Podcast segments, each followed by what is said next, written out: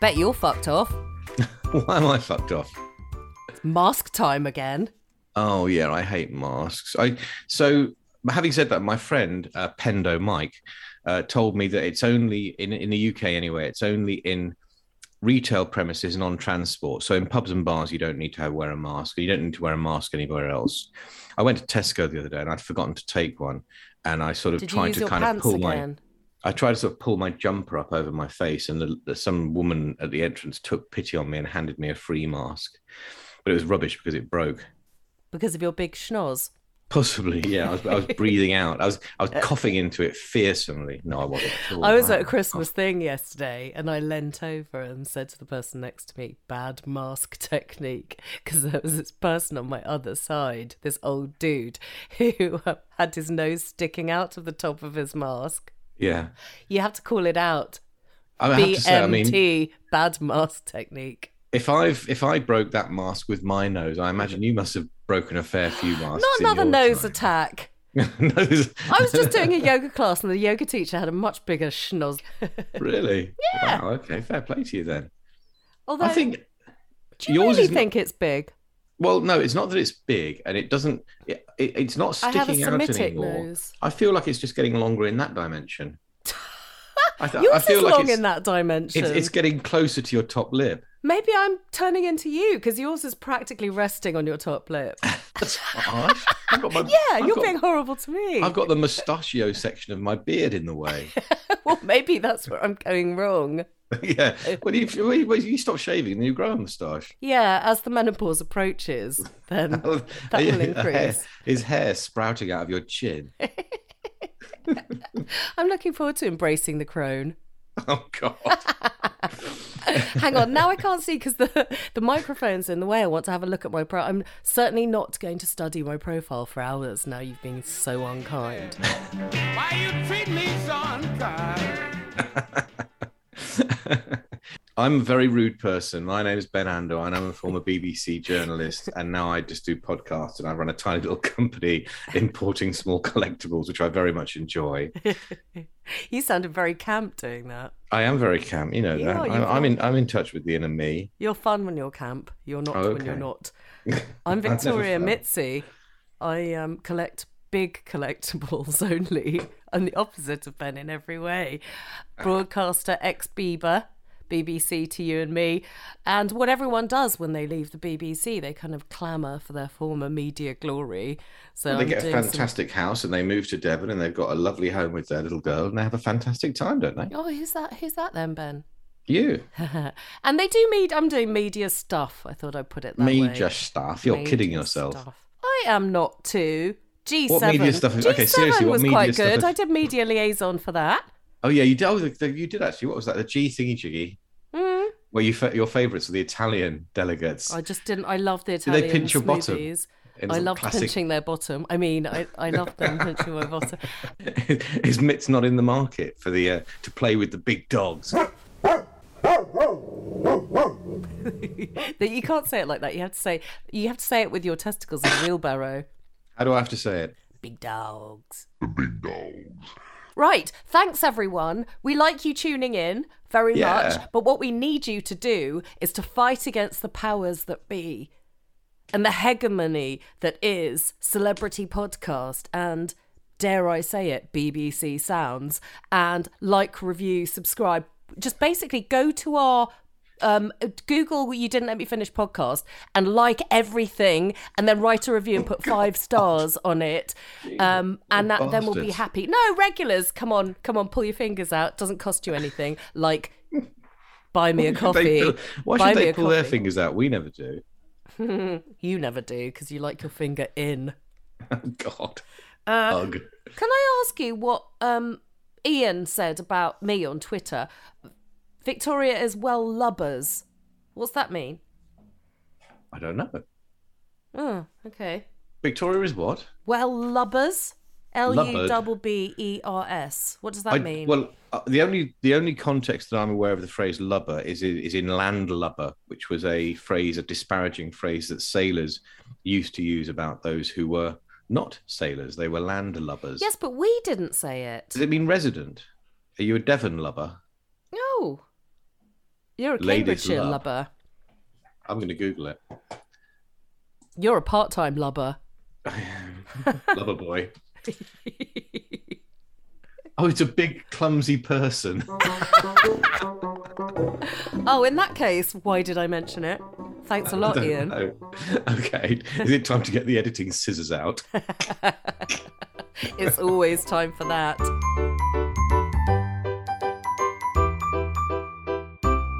Now, this week we're going to be talking about uh, our old, old, old, old, old friend Jizzy Jizz. Um, we're going to be talking about a much well. I mean, that's this, that's a serious story, of course. We, we're also going to be talking about a very, very sad story, which is uh, Arthur Labinjo Hughes, um, the death of the little boy, a six-year-old who was tortured and killed. We're also going to be talking um, on a slightly different tack, and this is a rather crushing gear change here about a man who slipped and fell on something awkward that went somewhere awkward. Um, and that's what we're going to be doing this week. I forgot to say thank you very much for all your positive comments about Kyle Rittenhouse Oh yeah, because people No, really you're- liked it. yeah. Baby that's really faced assassin, if you want to listen to it. Okay, so Jizzy Jizz. Hang on, hang on. I've got to add something there. www.buymeacoffee.com forward slash YDLMF. Okay, well Oh, done. you're not going to groan after Buy Me a Coffee. No, I'm not groaning at all. I'm Oh, holding cool. back. Cool. I'm You've holding that back. that's the way that people if anybody is tragic enough to buy you a coffee now, That's the way to show your appreciation that we don't bother you with other forms of A, sponsorship, or B, joining some begging you for money to listen to Yeah, our but that's only because we can't find any sponsors, isn't it? Uh, yeah. no, actually, I that's another thing I've done. There was there was some interest, but it's not gone anywhere. Okay, Mm. so it's we're on to Gizzy Giz, or should that be Jizzy Jizz? Uh, Mm. Ghislaine Maxwell's trial. We've been waiting for it for well, dare I say it, months, weeks, We've been hours, on and finally it started. So Ghislaine Maxwell is uh, facing eight charges uh, around sex trafficking and grooming teenage girls for abuse by her her former boyfriend, uh, boyfriend, her former boyfriend Jeffrey Epstein. Sorry, I laughed through you. Say that again. Her former. her former boyfriend Jeffrey Epstein, who of course was arrested, facing the same charges, but killed himself in prison. Now she has gone on trial, and as she's pleaded not guilty to these eight charges of sex trafficking and, and other crimes. Um, the prosecution case against her is that Jeffrey Epstein couldn't have um, carried out the offences that he did without the assistance of Ghislaine Maxwell. Prosecutors say that um, Ms. Maxwell, who has American and French citizenship, recruited and groomed underage girls for Epstein to abuse. Um, District Att- Assistant District Attorney Lara Pomerantz said in her opening statement, she preyed on vulnerable young girls, manipulated them, and served them up to be sexually abused. So, what we're going to do here, we had hoped to Serve have them up um, on a massage table.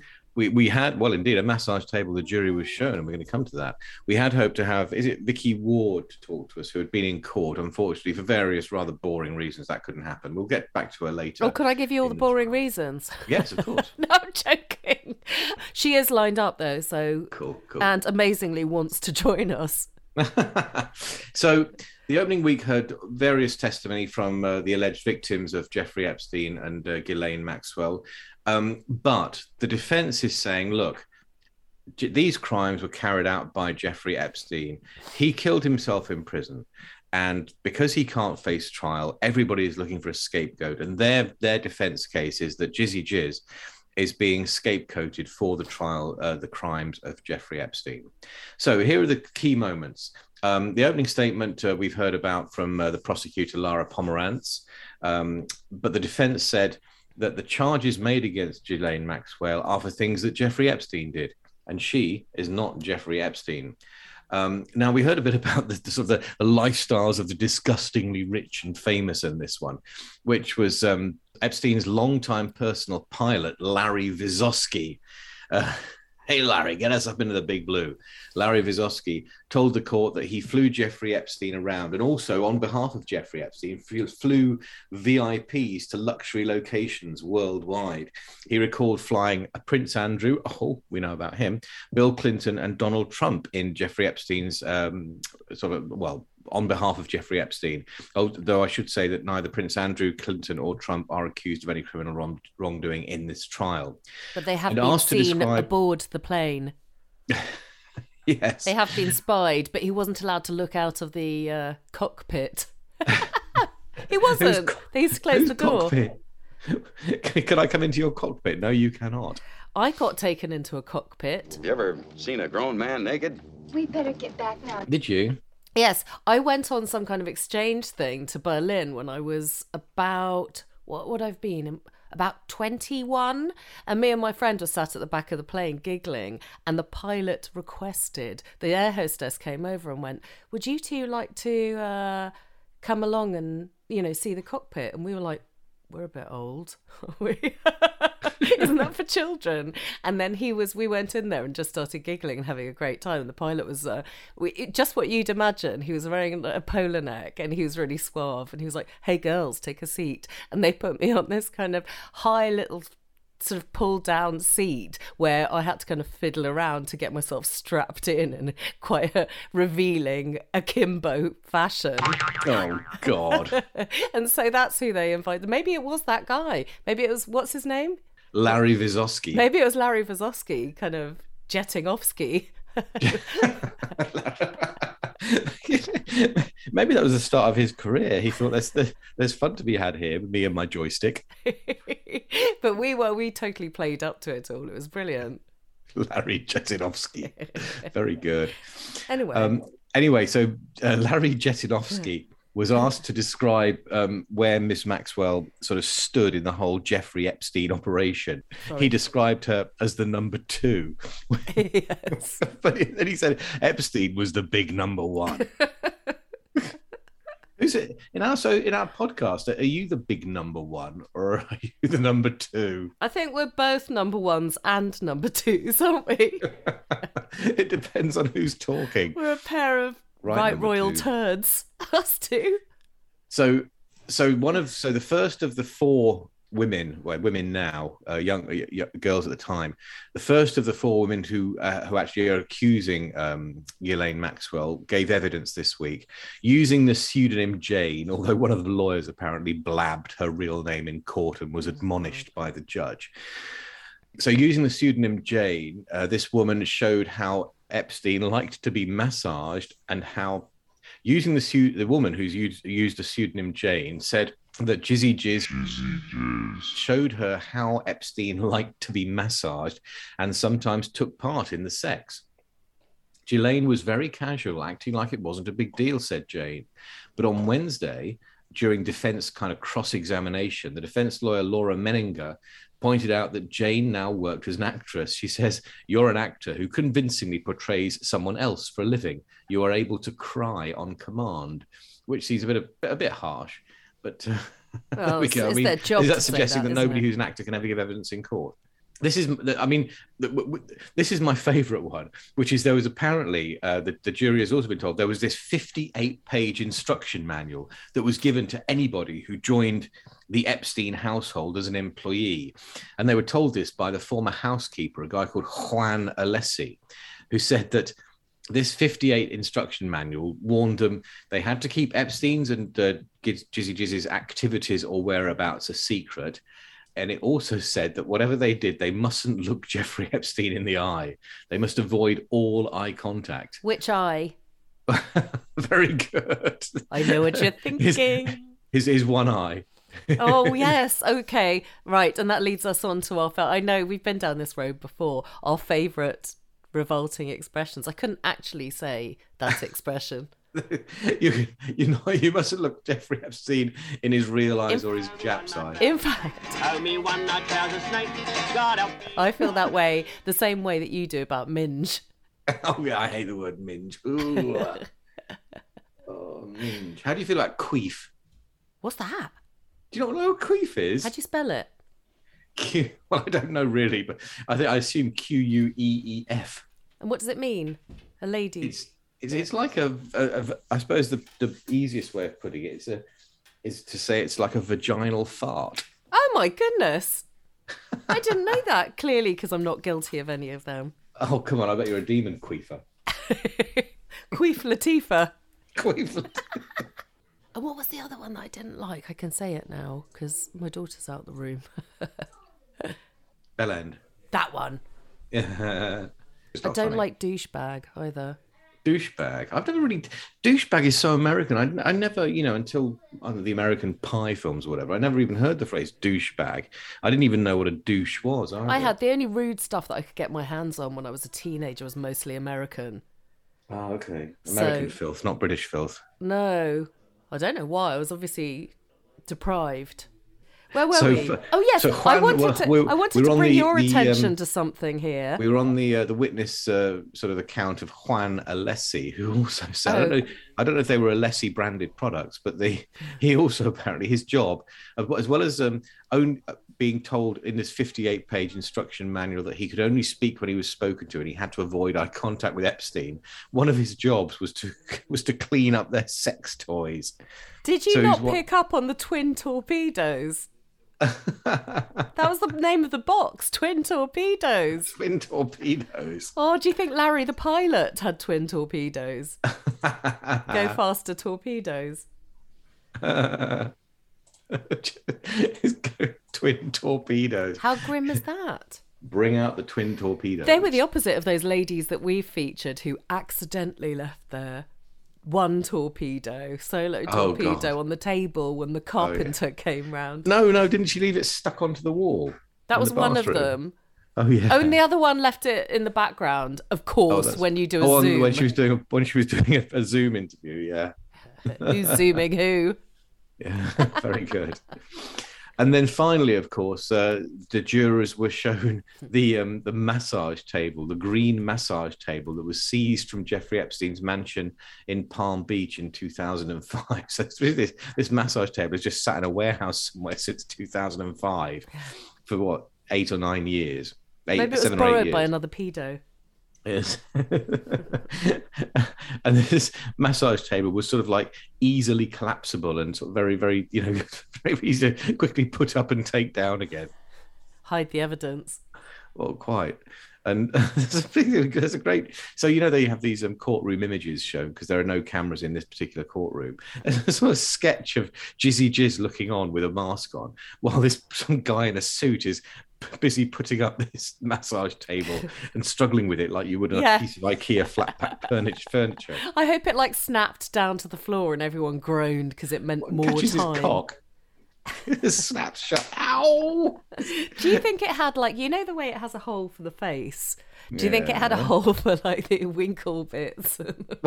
a hole for Jeffrey's winkle, a winkle hole. or glory hole? glory hole the massage table glory hole there isn't I, I was actually looking for that there's there's like a sort of central kind of crease which might be sort of glory hole kind of area but there isn't a there isn't a specific glory hole depicted on the massage table Oh. might just google massage table. What's the table point of bringing it into court? I don't get it. no i don't get it either i mean it's it's part of the it's part of the. sorry i'm just in the middle Part of of the googling pomp. massage table with glory hole um You can order one for Christmas. I could, oh they, they, they do exist oh look at that I'm going to do that. furniture glory hole milking table Oh no! Oh, there, there- is one just like Jeffrey Epstein's. Actually, there's a lovely photo there of a, of a lucky lady sitting underneath the table and, a, lucky- and, a, and a happy gentleman on top. Wow, look at that. Oh no! Are you looking at P O R N? No, well, come on, I'm just to Google images. Uh, just, just, just Google images massage table with glory hole. My goodness, my sister could have got a whole load more clients for her Reiki that way. Yeah, her wanky. Yeah, I, I don't. Oh, look at that! There's a lucky lady there who's sort of like it's almost like a, a sort of like a cow's udder, and she's sort of like sort of like, you know, sort of like um draining it into another lucky lady's mouth. That's sweet. I can't see that one. There's all sorts of things going on. You have to, it's one of those. Oh yeah, they look like nurses. Yeah, that's right. Yeah. the milking table. Oh, how sweet. I don't know if I'd want any of that in my coffee. Oh, there's a guy there who looks like he's in pain. I'd He's have going, clouds in my "Ow." coffee then, wouldn't I? Milking table secrets under the table. Oh, he's not looking very happy at all. Anyway, Oh. so so that was the evidence Mm. in the first week, and I think we are looking forward to hearing uh, from Vicky, who is in court uh, at, at some future date. Yeah, which Vicky Ward. What I've got to do in research because I haven't had a chance because I've had the plague over the past week. Um, Oh, I want to watch Chasing Ghislaine. I can't say it properly now. Chasing Jizzy. Um, her Netflix thing. So Okay. um, I mean, she's really across it, and she's a she's a very together journalist. She's got a really good track record. So when we spoke, I was very pleased that she was quite keen to join us. Yeah, it sounds great. I mean, Mm. I'd be really keen to speak to. her. I think it'd be fun. We've just got to catch her because she's at the trial, and our hours are a slightly different state. Well, uh, Oh no, I'm sure we could figure something out. Anyway, moving on. I think you've got something for us now. Something- Yes. Something that's, I don't think I'm going too far in saying that it's shaken the nation, this crime. The killing of Arthur Labinjo Hughes. We've recently heard that it's going to be the subject of a national review to protect other children from the same type of evil crime, which has caused the government to take a step back. And certainly people are reeling if you gauge from the reaction on social media as well, the public outcry. The six year old was tortured and killed by his father and stepmother after social workers found no safeguarding concerns. Emma Tustin was jailed for 29 years for murder and child cruelty, and Thomas Hughes, uh, Arthur's father, got 21 years for manslaughter. Nadhim Zahawi said that they'll not rest until they have the answers that they need, going more into the crime itself. The crimes that Emma Tustin was accused of was uh, feeding the little boy salt over a prolonged period, which escalated. And I think that there was a lot of salt ingested towards the time of his death. Uh, he was made to stand for hours in a hallway while they, her and her other children, enjoyed things like McDonald's and so on next door. He became very weak, he became very withdrawn. Social services visited and found that there was no cause for concern just a few weeks before. Um, what I have seen is is videos that have come from within the house of they haven't showed the ones of Arthur suffering um, for obvious reasons, but they have showed the couple enjoying McDonald's and ice creams and um, looking really relaxed and laid back when this little boy was effectively dying in the hallway um, where they made him stand. it is utterly sickening. Mm. There's no, you know, no, no two ways about it. It is utterly, utterly sickening. Um, Can I and just barely able to stand? Arthur folded away his bedding in the living room where his father and new stepmother had been making him sleep on the floor, all the while monitored by CCTV set up to catch him misbehaving. That was the purpose of the CCTV, which caught them eating their McDonald's uh, next door to this punishment that they were giving him in inverted commas and for 3 months his life was dictated by this punishment regime enforced by Emma Tustin and Thomas Hughes his short life had been really difficult. His mother, Olivia Labinjo Halcrow, had split up with Hughes not long before his second birthday, Arthur's second birthday, after she was arrested for killing her abusive partner in 2019. Arthur was left in the sole care of his father. And despite the challenges, he was a happy and cheeky child. You can see that from the photographs. He was adored by his extended family. He loved school, he loved football, he loved superheroes. Uh, not long after taking responsibility for Arthur, 29 year old Hughes met Tustin on an online dating site. When the UK went into lockdown in March 2020, the new couple made the decision to merge their families at Tustin's home on Cranwell Road in Solihull, where she lived with her own children aged four and five, who were clearly witnesses to these crimes.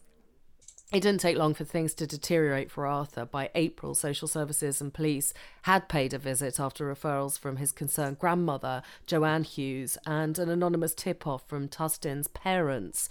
Um, the 32 year old was said to have bristled with hostility towards Arthur. Mrs. Hughes spotted extensive bruising on her grandson's back and told her that Tustin had slammed him into the stairs, calling him an ugly, horrible brat. The authorities found no cause for concern. Tustin and Hughes manipulated visitors. They told him the bruises were down to play. Hughes would even call Arthur's school and tell teachers that he'd been playing out in the garden, which was a lie. What they concealed was a campaign of violence, cruelty, and abuse designed to terrorize, debase, and dehumanize the boy who depended on them. Prosecutors noted how the day that Arthur was fatally injured, there was barely an indication that he even lived at number 39 Cranwell Road. Such was his isolation from the rest of the family. He was monitored on CCTV set up around the home, cameras that would eventually capture Tustin callously trying to administer Calpol to the boy that she'd murdered just out of view in the hallway. The hallway where Arthur's heart stopped beating is where he'd spent most of his time during lockdown for up to 14 hours a day. He would stand facing the door, deprived of food, drink, and affection. He'd stand there alone while his father enjoyed chocolates and other treats in the kitchen with Tustin and her own children. His treasured possessions, including a, fa- a favourite blanket, teddy bear, and his beloved Birmingham City football shirts, were torn up and destroyed before his eyes by an estranged Hughes as other twisted punishment. He grew weaker and struggled to stand. Arthur would be punished further if he tried to move or sit down in the hallway. While alone, Arthur would often cry to himself. Tustin would record more than 200 clips of him in distress, including two particularly harrowing recordings where Arthur's heard begging in tears, I want you to feed me, no one's going to feed me, and crying, No one loves me. Tustin sent these recordings to Hughes, who'd respond with violent threats, encouraging his partner to harm his son. Just end him, one message read. I'll sort him when I'm home, said another. Tustin complied, and by the time he died, experts said the extent of Arthur's injuries met the medical definition of child torture. His tiny body bore more than 130 bruises. All the while, Arthur was cut off from those who loved him and could help him. Tustin and Hughes simply kept him out of view. His maternal grandmother, Madeline Halcrow, said Hughes had stopped her from seeing Arthur since 2019. She was not to see him again until he was fighting for his life in intensive care. Tustin's hairdresser, Catherine Milhench, known as Affy, and her husband, Tobias Jarman, were among the last people to see Arthur alive. Not long after he weakly put away his bedding on the 16th of June, Tustin took Arthur to her appointment at Miss Milhench's his home. The couple was struck by the state of the boy that they'd last seen in February. Then he was quite healthy looking, they told the court. Just a few months later, he was gaunt, malnourished, and too weak to hold a glass of water.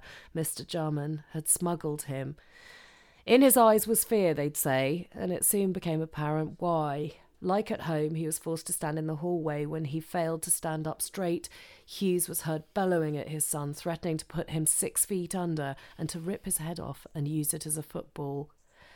Shortly after one o'clock that day, the family was back home. Hughes took Tustin's children to the supermarket, leaving his own son in mortal danger. It's thought as soon as they were alone in the house, Tustin forced him to drink a salt slurry in the upstairs bathroom. Poisoned, Arthur would have deteriorated within about 45 minutes.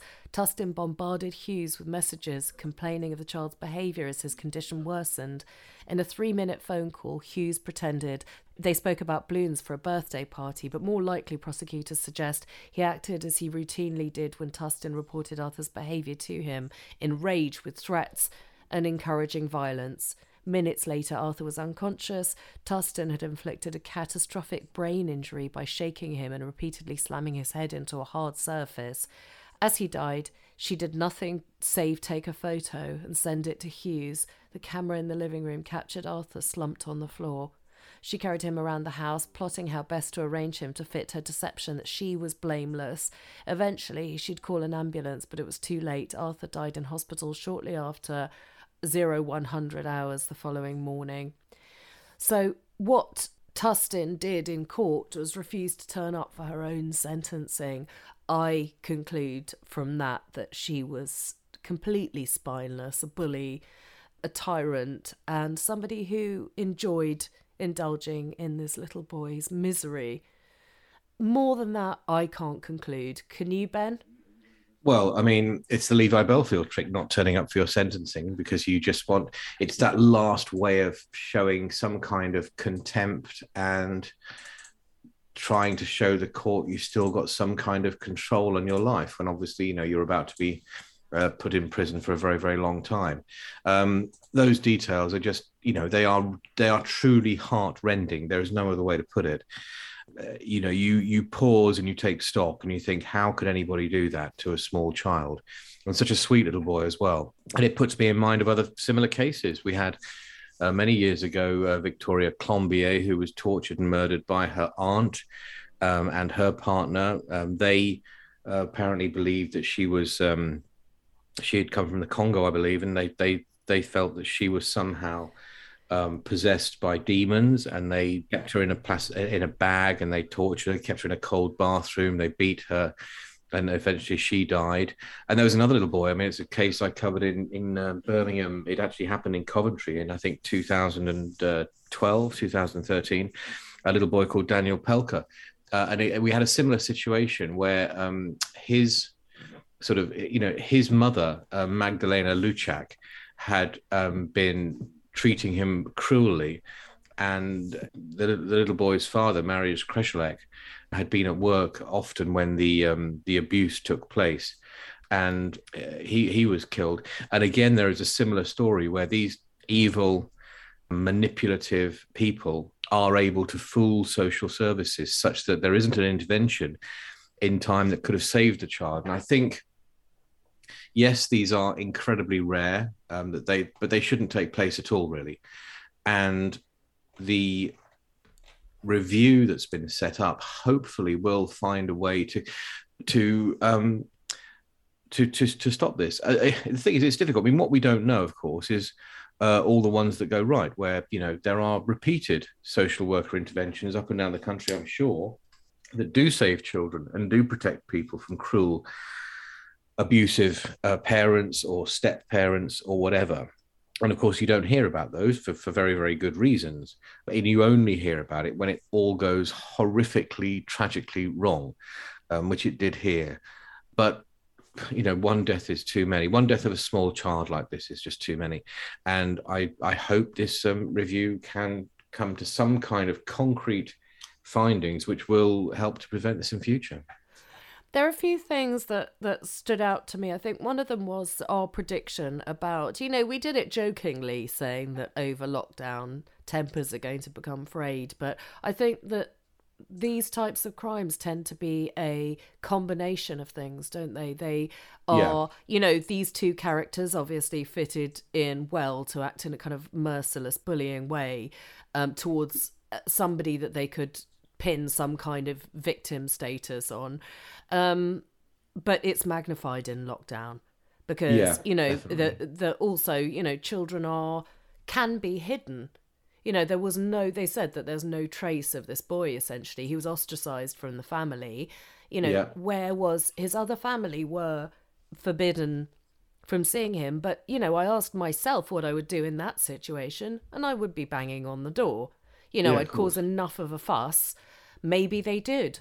I mean, maybe yeah. this was all just a horrible sequence of events, but you know, they didn't see him for years, two yeah. years. So you know, is that what you? Well, do? the grandparents, you mean? I mean, it's it's yes. incredibly difficult. You know, I mean, should yes, should they have, you know, maybe been, been more robust with the social services in, in, raising awareness of the problems here? I don't know. It's really difficult. I'm sure they will be asking themselves some searching questions too a, a lot story. of people are left asking a lot of questions about this, and rightly so. And of course, they're reviewing the case. Oh, I better get away from this massage table. wrong, wrong, click. Um, so a national inquiry. So at least the severity of it is being taken into account now. Yes, the severity. I think. I think you're right. You are um, correct there. The severity of it has definitely been acknowledged. I did actually have a message just before this from a listener who made a very educated guess that we would be covering this and asking about the review, whether it was just going to be lip service, papering up the cracks, he says. Because with limited resources, it's written, how can one improve the system? So there's a question. Yes, and I suppose exactly, the answer to that question. Yeah, sorry, go on. The answer, I suppose, the answer to that question is first of all, it is very tempting to say, if we just throw money at the problem, we can solve it. Um, now, in this case, as far as I can see, there was no, uh, there was plenty of contact with social services. Social services were aware of Arthur Labinjo-Hughes. He wasn't somehow kept under the radar because nobody ever visited his home. There was um, people who knew of his existence. So, is it a question of resources or is it a question of competence? And these are things that the review needs to look at. I mean, Well, yes, was, I'm sure. he was telling people that his father was trying was going to kill him. Yeah, They couldn't ignore that. I mean, I Well, wonder how much more it takes. it would be. It, it, the thing is, I mean, you know, it would be lovely if we just had unlimited funds for social services. Unfortunately, we don't. Of course, there are so many very, very worthy causes demanding, um, you know, the taxpayer pound. Um, the difficulty, I think, is not so much. I mean, you know, if, for those of us who've worked in public services in whatever form, we'll know that there can be waste, there can be lazy people, there can be incompetent people, and this is much more, I think, about finding a way to manage the systems that are there to ensure that lazy, incompetent people are not put in positions where their laziness or incompetence can lead to the tragic things we've seen here. Now, that is on top of the idea that, yes, if there is a funding issue, it absolutely should be addressed 100%. But I think it's kind of a bit lazy just to say, well, let's just increase funding, and it'll be fine. I think when you look at this and you know that these people and Daniel before him and uh, Baby P and Victoria Climbié, they all had contact with social services. Social services weren't not aware of them because they had no social workers to go. What happened was the social workers were um, reassured by these conniving, deceitful people who can be very, very convincing. Um, the, the, the teachers were convinced, um, you know, when uh, his mother called in and said, as, as you explained, that he injured himself playing in the garden. Um, and and it's it's it, there must there, there needs to be I think a, a, a real look at how those professionals can be better trained to spot these more nuanced and difficult to see uh, um, telltale clues, if you like. I think I think you know, yes, more resources, of course, would be good. And when you say more resources, that might mean more money spent on better training, and that would be very good and very important. But just saying we need more social workers may not necessarily be um, the answer. Maybe we just need better trained social workers. Well, I think whatever is going to happen needs resources, and there aren't the resources. I, I, took the message to mean that, and I concur. I, uh, you know, I'm very glad that I haven't had to have had the involvement with social services. Not that I think it it won't work, um, because I'm hoping it does work with parents. But I think that these parents who are off the scale are going undetected, and I'm wondering what's going wrong there. So I hope the um, the resources can, due to this commitment for a review, be administered and, and implemented in the right way. I don't know. I mean, it's it's bigger than I have the capability to apply my brain to. What I do know is that these people could have given this boy up, but they chose to target him. Yes, know, absolutely. Um, I mean, it's so yes, and we we wonder, you know, it will take a, a more of a look, and I'm sure that happened in the trial, which is probably more than we have access to. That the this woman particularly, you know, there's no smoke without fire. Maybe she suffered similar behavior that sometimes happens. You know, she she clearly can't have been a happy individual to want to do that.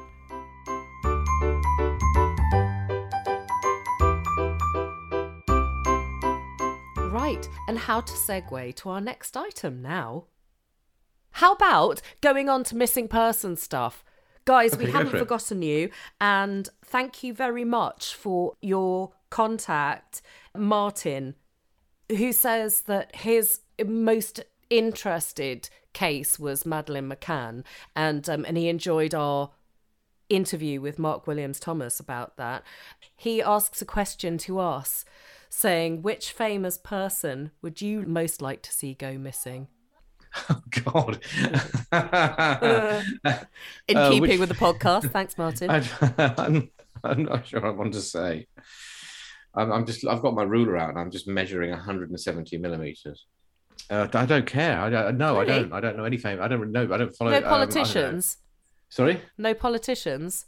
who's rubbish? Um, I don't know. Louis Spence, perhaps. Oh, Is- I think he's gone missing already, hasn't he? Yeah, quite. I think he's doing panto in Swindon. Do you know my life wouldn't change one iota if any of those reality TV people in the jungle people went missing? Exactly, yeah, that's right. I they- Dec. I mean, maybe Ant or Dec could go missing, and the other one would just have to be cloned. Oh, I quite like it when they have misery in their lives. I enjoy that. um, okay, right. Why were you measuring 170 centimeters? Was it millim- millimeters? Yes. Yes. oh, not centimeters. Youch. So it, it's it's always you know slightly sad when a man has to make up some kind of excuse as Oh, to why something ended up.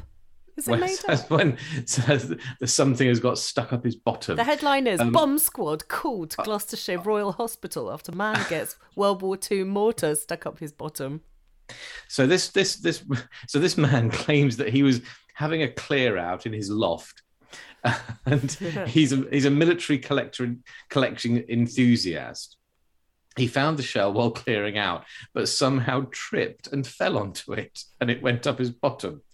This round is like 57 millimeters in diameter, which is probably about I don't know the width of your fist, maybe, maybe a little bit less than that, and it's 170 centimeters uh, millimeters long, which is about the length of a long pen, about the length of a pencil, 170 millimeters long. And it's about yeah, it's about the thickness of a can of Coke. But obviously, it- but I believe it comes to a point at one end. Brings water to the eyes. Yeah, well, quite. But they're always. I, I remember a few years ago reading in a mili- uh, um, mil- military, a medical kind of journal about you know penile injuries sustained from vacuum cleaners, and the sort of the case studies were sort of like a, a 67 year old. I don't know, railway signalman said that he was vacuuming in his signal box when somehow his penis was sucked into the end of the vacuum cleaner. It's like, yeah, yeah. Well, they always right. Tumble onto the object, don't on they? The- Here, a source Yeah. told the Sun. I love the closing line of the piece is He said, "Oh, hang uns- on." A source told the Sun. He says he said he put it on the floor and then he slipped and fell on it, and it went up his A star star star. the, the unsteady patient was released from hospital and is expected to make a full recovery, so long as he does not trip and fall onto any more artillery shells. But a spokesman for the Gloucestershire Hospital's NHS Foundation Trust says we can confirm that the police and explosive ordnance disposal team attended Gloucestershire Royal Hospital yesterday. I love the way that so this guy comes to hospital with a with his shell stuck up his bottom, and all these you know, military kind of you know um, bomb disposal experts are rushed to the hospital. Or should they be called bomb there's- there's- disposal? There's, a- there's a concern it might go off. I mean, what if it had gone off?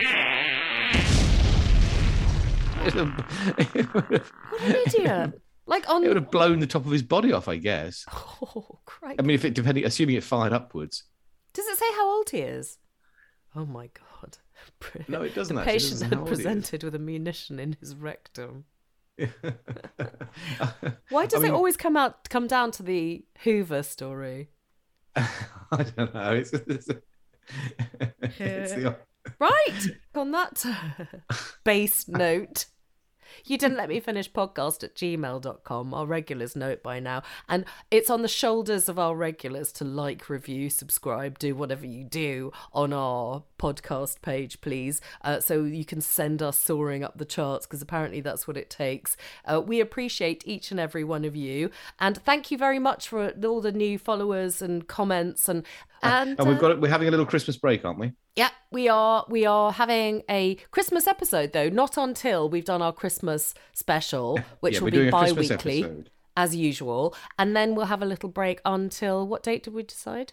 Sorry, yeah, the week starting the seventeenth. Actually, my mistake. The week starting the seventeenth, yeah. Yeah, yeah. and um, yeah, that'll give us a chance to work on the missing persons and all the stuff that's been sent in, as well as getting Vicky on to Yeah. our next episode as well. Mm-hmm. All right, lovely jubbly. Yeah, cool. Okay, bye everybody. You everybody. take care now. Bye.